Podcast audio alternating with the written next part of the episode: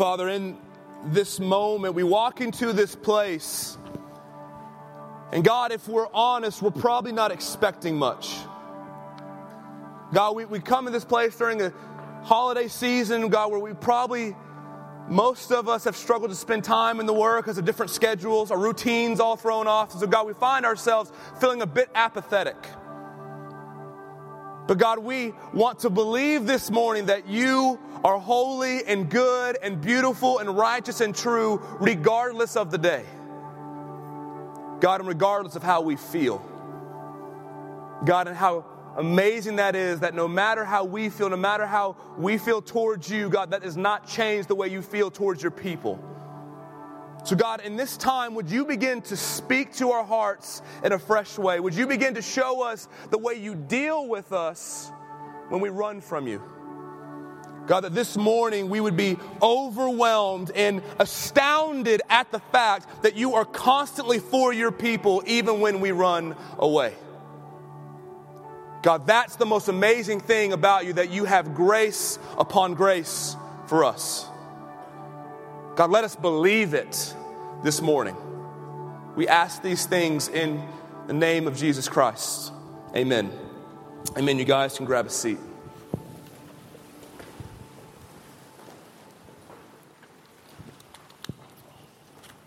Well, as always, church, it's good to be with you if you're new or visiting. Glad that you're here. My name is Tyler David. I am the downtown campus pastor, one of our preaching pastors and elders here at the Austin Stone. Glad you guys are with us. If you have a Bible, go and open up to Luke, the Gospel of Luke, chapter 22. The Gospel of Luke, chapter 22. We'll be there in a second, but I hope you guys had a Merry Christmas. Hope you had a good time with family and friends. And it's during this time of year, as you come to the end of 2013, we all begin to naturally look back. You, if you've been on Facebook at all, or Twitter, or on the internet, if you've heard of that before, um, people have been doing like the top 10 books, or movies, or albums of 2013. And it kind of is natural for all of us to begin to look back at 2013. And I, and I don't know how your year was. I don't know what it was like. I don't know what it was filled with. I don't know if it was great sorrows or great joys or um, just apathetic and kind of blah. I mean, I'm not sure how it was for you. And in the room this size and people from all over the place, we all had different years. We're all over the map, and even how we feel towards God and our relationship with God over the 2013, all of us have different stories of what happened. But I can tell you one thing for sure. And all of us have one thing in common when it comes to 2013 that all of us experienced failure. Every single one of us in this room had the experience of failure in 2013. Some of us were, eh, had greater failures than others, but we all had that experience. All of us had that gut wrenching feeling in 2013 where you, you thought, I can't believe I said that. I can't believe I did that. That moment where you're filled with shame and guilt and remorse. All of us had that experience in 2013. I guarantee it. See, because this is a human condition, a human experience across every culture and every time period on this planet. So much of human history is people dealing with and coping with their own sense of shame and guilt. That every person has some sort of standard in mind that is good and right and true, and they fail to meet that standard.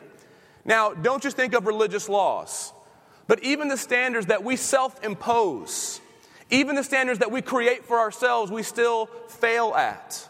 I mean, think about a basic standard like lying. There's no one in the room who would say lying is a good thing. If you do think that, talk to me afterwards. I'll tell you why you're wrong. But none of us would say that. But yet, in 2013, I guarantee you, we all told a lie. We all exaggerated just a little bit you embellish that story just a little bit, your income just a little bit, your bench press just a little bit, embellish it just a little bit. Even other standards like you want to watch less TV, or you want to eat right, or you want to work out more, and you find yourself cheating on those things. No matter the standard, even the ones you choose for yourself, you still find yourself failing at them. See, what you begin to see when you look at our lives and the, and the cornucopia that is humanity, you begin to see we're going to fail regardless. No matter who institutes a standard, no matter who puts it into place, we have a difficult time, an impossible time remaining consistent. And so the question is how do you deal with it? When you fail, how do you deal with it? When, when you fail and you sin and you have those moments where you hurt a friend or a spouse, when you're harsh with your kids, when you keep spending money and keep getting in that financial hole, you just can't stop. When you had that latest sexual immorality and you did it again, how do you deal with it? What are your coping mechanisms? But more important than that, how does God deal with you? Like when you fail, how does God interact with you? The way you answer that question is monumental. It's monumental the way you respond to that question. Because if we as human beings are going to fail, regardless of the standard, regardless of who put it there, then how you think God looks at you when you fail is going to determine the way you see Him. The way you answer the question, how does God treat me when I fail, is going to define the way you view God. I wonder what your answer would be. And what's your answer? What do you think He treats you like? What, do you think His disposition is towards you when you fail? I think if we were honest, I think if we could just be honest that we have failed and we have sinned, I think most of us really see God as this, as this person who's just waiting to destroy us. I remember in seventh grade, on the first day of school, on the first day of school, I got an assigned seat on the bus. First day. So my bus driver tells my dad, and my dad says, First day, Tyler, are you serious? First day? How'd you get an assigned seat? And I don't, I don't want to go into all the bus politics, but someone to take a fall, and I took the fall for everybody, okay? I don't get into all of it, but my dad said, Okay, you know what? I'm to let this one slide. I'm gonna let it slide. But you mess up again, it's over for you. My dad's a cop, so he means it. And so I said, okay, dad, I'm a good kid. I'm not gonna fail again. I got this. Thank you for your grace. Second day of school. Second day of school, I'm in my science class, and I'm talking with my buddies, and our teacher tells us to be quiet again and again. We keep talking. And finally, I guess when he had, was fed up, I was talking. He says, Tyler, come to the front of the room. So I walk up there and he says, Hey, during my off period, I need you to come talk to me. You're in trouble. So I was nervous, but I'm thinking, you know what? By the time I get there, he'll have cooled down. We'll, we'll hug it out. It'll be fine. It'll be fine. Walk into his office during his off period. He's sitting there in his chair. I can still vividly remember it. Sitting there in his chair, and there's a phone. He says, Hey, we're going to call your dad. And he said that. I did what any self respecting seventh grader would do. I began to weep. Like, please, Please don't do it. I'll do anything. I'll be your son. What do you need? I'll do anything. I'm, I mean, I am like snot crying. Like, it's gross. So he puts it on speakerphone. He calls my dad. Ring, ring. Goes the answering machine. I'm thinking, ah, there's a chance. In my seventh grade brain, I thought, if I can just get home before my dad does, I'll delete it and he'll never know. Not thinking he could just call him again. That's imp- it's impossible in my mind. I just think if I delete it, it's over. So I'm hoping that if I pull to my house on my bus, in my assigned seat, by the way, and when we pull up, there, if his truck's not there, I'm in the clear. I can delete it. So we're pulling up, we're going past the houses. We pull up to my house, we get to the edge of the driveway, there's his truck. I'm thinking, well, I'm dead. It's over for me. And so I get off the bus, I walk into the house, kind of looking around, what's, what's going to happen, and I see my mom, my lovely, sweet mother. And I'm, I'm like, I want to, I'm hoping I can help her, like, have mercy for me. And I go to my mom, and before I can say anything, with a stern look on her face, she goes, Your dad's outside, he wants to talk to you. Okay. I walk outside in the backyard, and my dad's doing yard work, and he's digging a hole. And I'm like, Is that my grave? Were you for real? Is this over for me? Goodfellas style? It's over. And the punishment ensues. Obviously, I didn't die, I'm still here. But I tell you that story because I think that's how we view God when we fail. I think if you're honest, when you think God's just waiting in the backyard, and as soon as you show up, He says, What did I tell you? You think that as soon as you fail, we all find ourselves running from Him because we're scared of what He's going to say. That when we fail, that is the worst time to go to God. That's how we feel. You go to God when you feel strong and you're confident and you're pure. That's when you go to God. But when you fail, that's when you got to get a little bit better and do other things before you come back to Him because He's just waiting in the backyard digging a hole for you. That's how we feel often, it's how we act often. But I want you to see today in Luke 22 that Jesus is going to show us that God deals with our failures differently than we might think. That because if we're going to fail even our own standards of not eating healthy, how much more are you and I going to fail when it comes to this eternal, perfect creator God who's happy and holy and totally different from us, and yet we bear his image? We're going to fail him all the time and in much more heinous and grievous ways. If we're going to fail him, the way he treats us when we fail is monumental in our understanding of who he is and what he's like. But you're going to see today in the text, he is more gracious than you can imagine. So we're going to be in Luke 22, verse 31 to 34. And before I read, I want to just kind of set the scene for you. Uh, they're eating the Passover meal together. Jesus and his disciples eating the Passover meal together. We actually preached on this a couple weeks ago. But the Passover meal, very simply put, is the most sacred meal for the Jewish people. It was a meal that celebrated how God had rescued them from their slavery in Egypt and brought them into the promised land. So every year they ate this meal together. And this is Jesus' last meal with his disciples his very last one before his betrayal. And as they're eating, Jesus is teaching them stuff, as he always does. He's teaching them about life in the kingdom.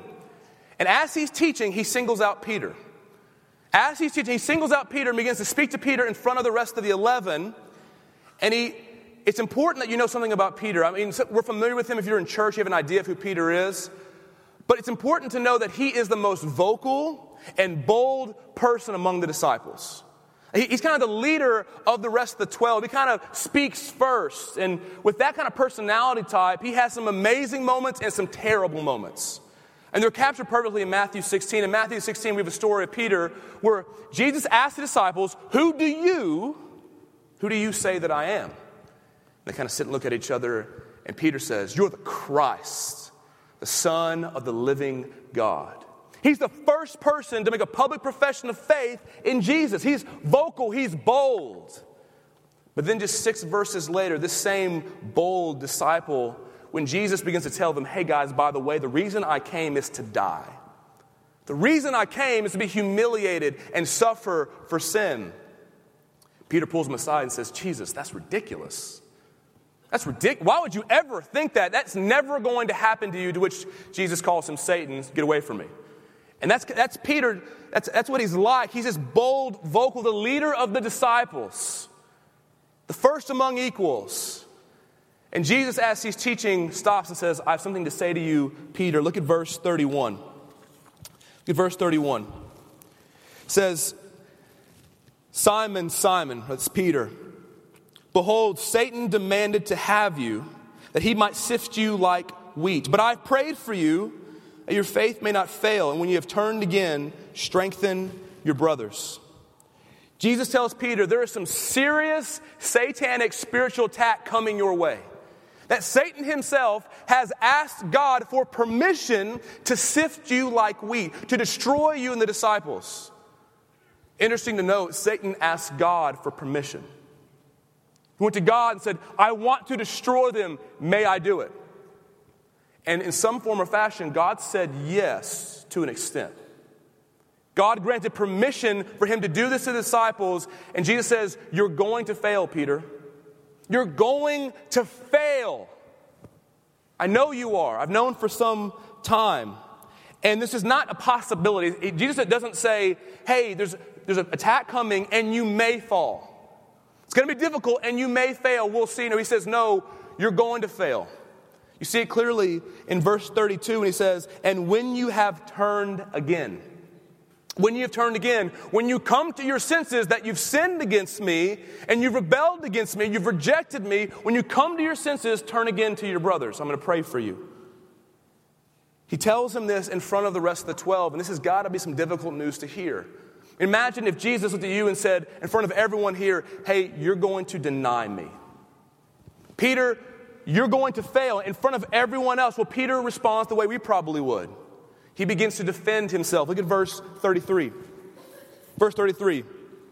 Peter said to him, Lord, I'm ready to go with you both to prison and to death. So Jesus tells him, Hey, you're going to fail under Satan's attack. And Peter says, No, I'm not. No, I'm not. Jesus, you've lost your mind a little bit. I'm more faithful. I'm more committed. I'm more loyal than you know. I'm not going to deny you. I'm not going to fail. I'm going to follow you even to death. Jesus, you've got the wrong guy. He begins to list off his credentials. Jesus, I'm faithful. We would do the same thing. You and I do the same thing. As soon as we're challenged, especially if you follow Jesus and how you walk with Jesus, we begin to defend ourselves. Well, I do this thing and this thing and this thing. I'm part of this church, or I believe in this theology, or I've done this, I've preached this sermon, or what. We begin to defend ourselves and say, No, you don't understand. I would never do such a thing. So Peter tells Jesus, Jesus, you've got the wrong guy. You're mistaken. Look at how Jesus responds in verse 34. Jesus said, I tell you, Peter, the rooster will not crow this day until you deny three times that you know me. Peter says, No, you don't understand. You've got the wrong guy. Jesus says, No, I've got the right guy. And you, in particular, Peter, you're going to deny that you ever knew me. And it's not going to be in some distant future where no one remembers this conversation. It's going to be in 12 hours. It's going to be in 12 hours you're going to do this. All this bravado, all this faith you claim to have, it's going to be for nothing. Because within 12 hours, you're going to deny me three times. Three separate occasions, Peter's going to say, I never knew that man. See, he's not going to talk bad about Jesus. He's going to act like he never knew him. Because it's, it's one thing to talk bad about somebody. We, we've all done that. All of us have talked bad about somebody behind their back, even someone that we loved. We've critiqued them behind their back. We've talked, we've talked bad about them, and yet, how many of us have ever denied we've known somebody? That's a whole nother rejection. That's a whole nother sin against somebody to say, No, I never even knew them. I don't even know their name. Who are they? And so Jesus tells him this, and he ends the conversation. No, Peter, you're going to deny me three times. On to the next thing. Like, it's a little awkward. Like everyone's like, eesh, dang, Peter. But he ends the conversation, he moves on, and his betrayal ensues. And just like every other word that Jesus speaks, what he speaks come to, comes to fruition. He told him it was going to happen, and just a short couple of hours later, Peter denies him three times. See, as Jesus is being tried by the high priest in his home, their judge, Peter's following behind him. The rest of the disciples have left and fled, but Peter's staying faithful. He's with him, he's following Jesus. And then he get, comes to the courtyard with other onlookers. People wondering what's going to happen to this Jesus guy, the so called Messiah. And then people see Peter and they begin to realize, I think you know him. They recognize his accent. They see his face. Like, no, you were with Jesus. You, you, y'all are friends. You're a follower of his. And two times Peter says, No, I, that's not me. You got the wrong guy. I don't know this Jesus. We pick it up the, the third denial. Look at verse 60. Verse 60. But Peter said, so a man just asked him if he knew Jesus, if he was part of his following. He says, But Peter said, Man, I do not know what you are talking about. And immediately, while he was still speaking, the rooster crowed. And the Lord turned and looked at Peter. And Peter remembered the saying of the Lord and how he had said to him, Before the rooster crows today, you will deny me three times. And he went out and wept bitterly. As he is speaking the words of denial, saying, Man, you don't know what you're talking about. I don't know him.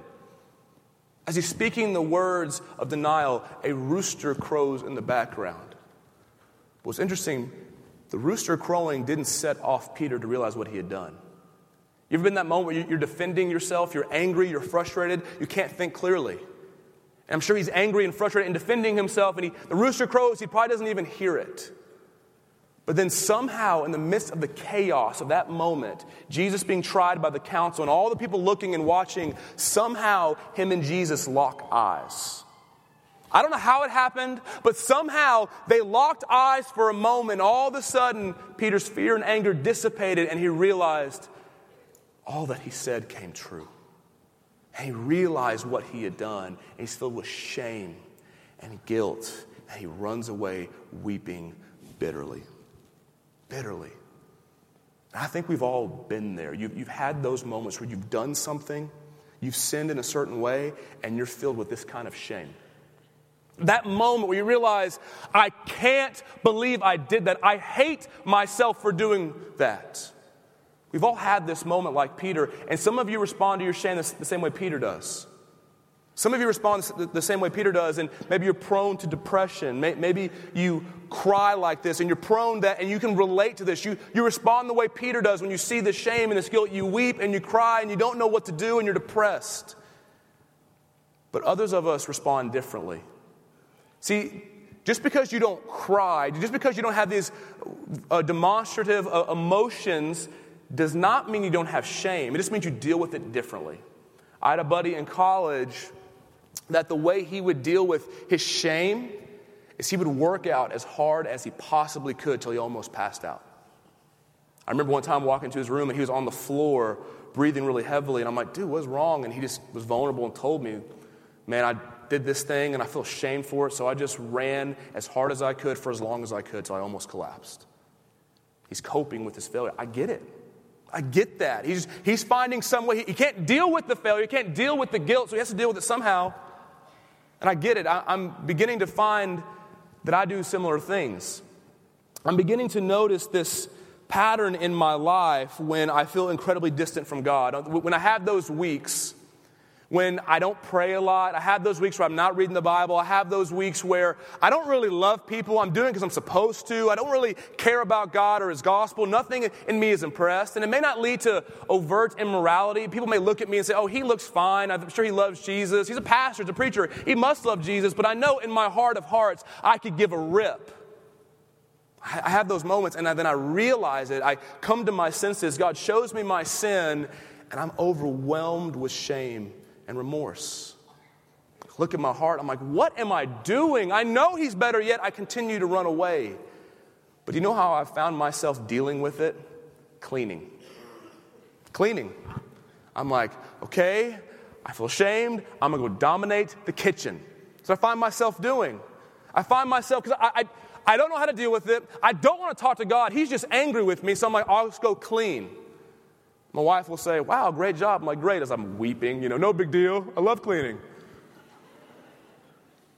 But it's just my coping. I've realized I'm like, why am I doing this? I don't want to deal with my failure. I don't know how so often.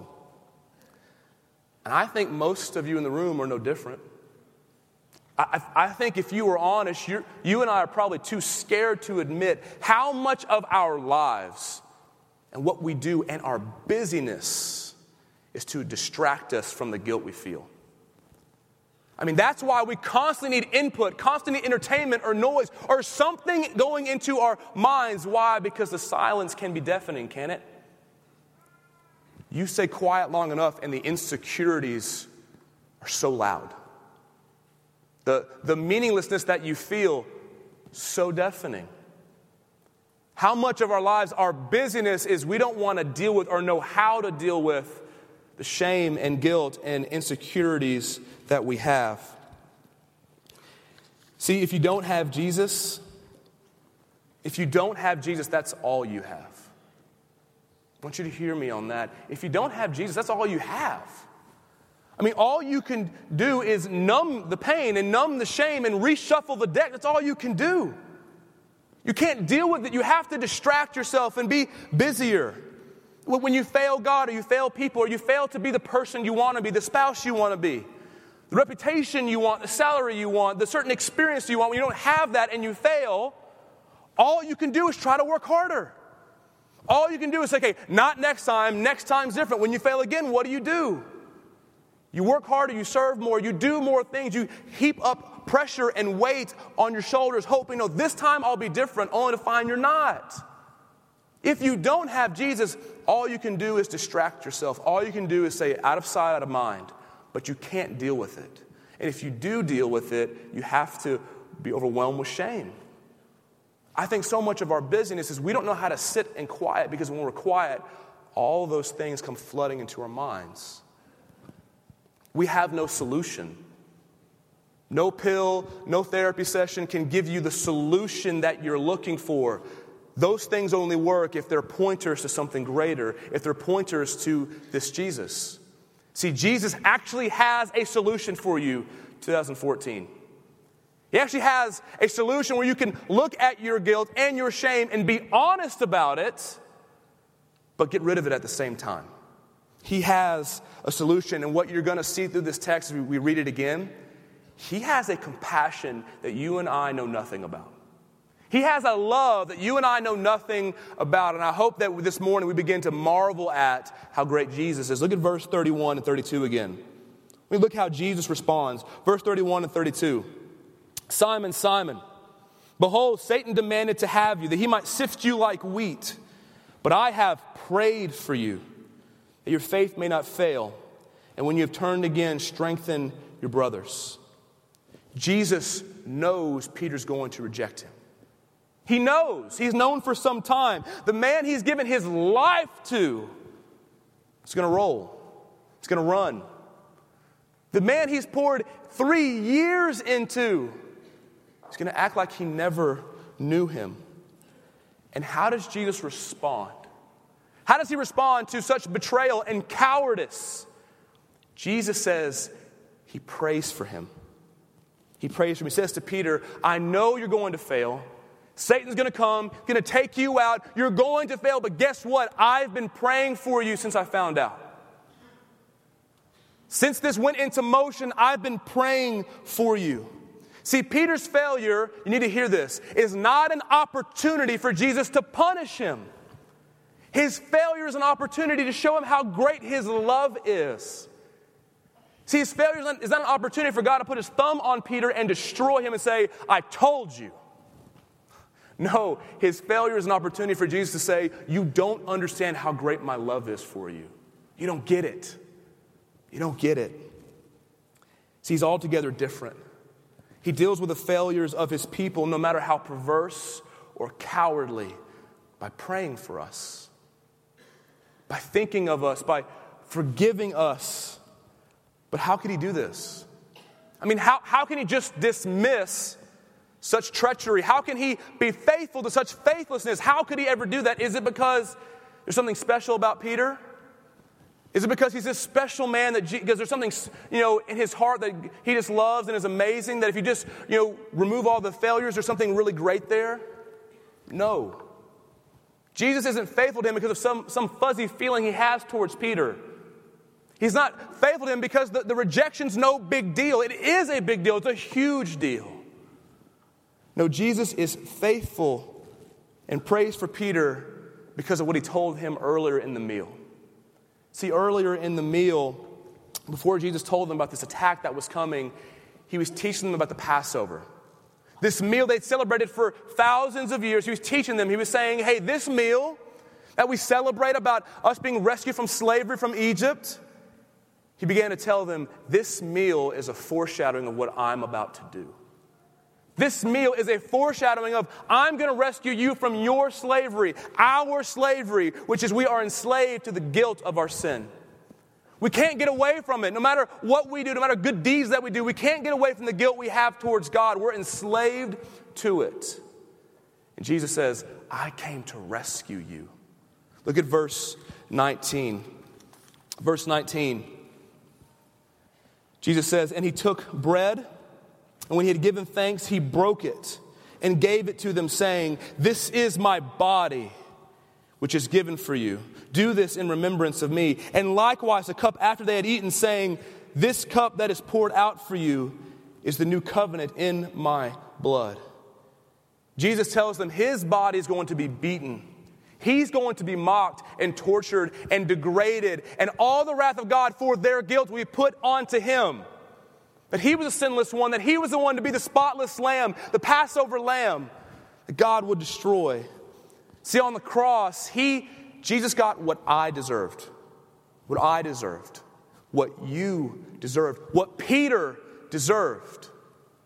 And it was that cross that enabled Jesus to look at Peter, to look at you today, this morning, to look at me and say the following. Look at verse 32. The cross enables Jesus to say, I have prayed for you that your faith may not fail. And when you have turned again, strengthen your brothers. Jesus says to any and all who trust in him, no matter the sin, no matter where you are, he says, When you fail, I pray for you. I'm not waiting in the backyard to destroy you. I want to pray for you and give grace to you. I've taken care of your sin. All of it. 2014 is not making up for past sins. Jesus made up for past sins and every sin. At every accusation that Satan hurls in your mind, when he brings up that sin you've committed, and he's right, you have committed that sin, you have rebelled against God, you have felt shame and guilt. Jesus says, Yes, it is true, that is real, but guess what? I took it on the cross. It's gone from you. I'm praying for you that when your faith comes back and you believe in me again, that you'll strengthen others. That's what Jesus says to Peter, and this is what God keeps teaching me. I feel like every week I'm learning this over and over again. I'm learning that I have this propensity when I feel distant from God, I tend to run away. I tend to say, okay, let me read my Bible first. Let me get, quit feeling guilty first. Let, let me um, somehow get my heart ready first, and then I'll come back. And Jesus keeps reminding me, you don't have to get ready first. I was praying for you before you failed, before you ran away. I was already praying for you. I was already making intercession for you, saying, You don't have to earn this. And that's the grace he offers to us. See, there are areas in your life, in your life as individuals, I'm sure, where you keep failing God. Areas where you continue to fail. And, I, and if you've made any New Year uh, resolutions, all those resolutions are aimed at fixing old problems, aren't they? Even if they're like diet and exercise, but if they're spiritual, I guarantee you're aiming, okay, this year I'm going to read the Bible for real. Okay, this year I'm going to love people better. You have these issues, you're trying to fix yourself. And guess what? I, I hope God gives you victory you've never seen before. I, I hope that the Spirit of God gives you power to overcome sin in ways you never thought, but there's no way to escape failing in this life. Do not have in your mind, this year will be the year where I don't sin anymore. Not possible. Not possible. You're going to fail. You're going to be deceived by lies and believe them and run away. Your rebellion is going to be really overt sometimes and re- really subtle uh, uh, other times. But as long as you're in this life, whether, before, whether you die, the only way you're going to not sin is whether you die or Jesus comes back. That's it. You're going to fail. I'm going to fail. But I want 2014 for you and for me to be a year marked with repentance. A year marked by us repenting more often of our sin and confessing it more often to God and other people because we know He's not sitting there in heaven angry with me. He's been praying for me. He's been thinking about me. He's been working everything, even my sin that I committed for my good. It doesn't make sin okay. It doesn't mean we, we make peace with it. We try to kill it. But we look to this Savior and say, His grace makes repenting far easier. That this year we would confess sin more often because when you come to that place where you thought, I've exhausted His grace, you've ever been there where you thought, okay, surely this time He's going to kill me. I've done it for the thousandth time. This has to be the last time of grace. I want you to begin to realize, and I want to realize, I'm just scratching the surface. There's a reason Paul prays in Ephesians 3 for us to know the love of God that surpasses all knowledge. How do you know love that surpasses knowledge? It takes forever. Takes forever. And you and I are going to spend forever, if you're in Christ, and whoever would trust in Him, spend forever marveling at the love He already has for us through the cross. See, what happens when you begin to see God for who He is, when you begin to repent to this God who's praying for you, you see that He's more gracious and kind than you could ever imagine, all of a sudden it makes running away seem more and more foolish. You may still do it, you will still do it. But the more you're around him as he truly is, as the gracious, kind, loving Savior, you'll want to stay around him more. So let's have 2014 be a year where we confess sin more often, repent of it more often, because the one we're confessing to has been praying for us the whole time. Let's pray.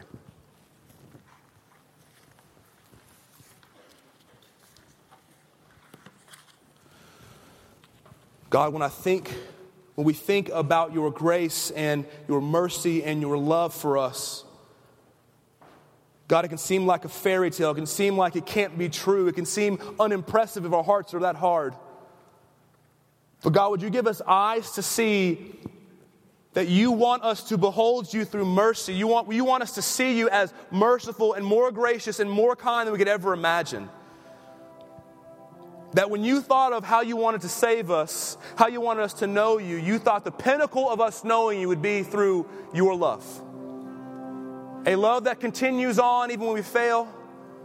A love that was not given to us because we've been good, but given to us because Jesus was better than we could ever imagine. God, make us people who want Him more than anything.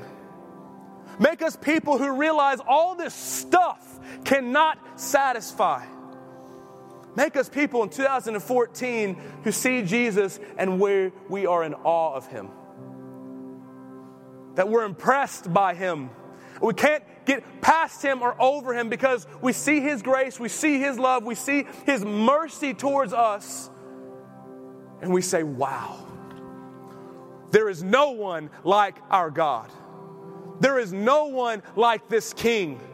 The world has to know. They have to know.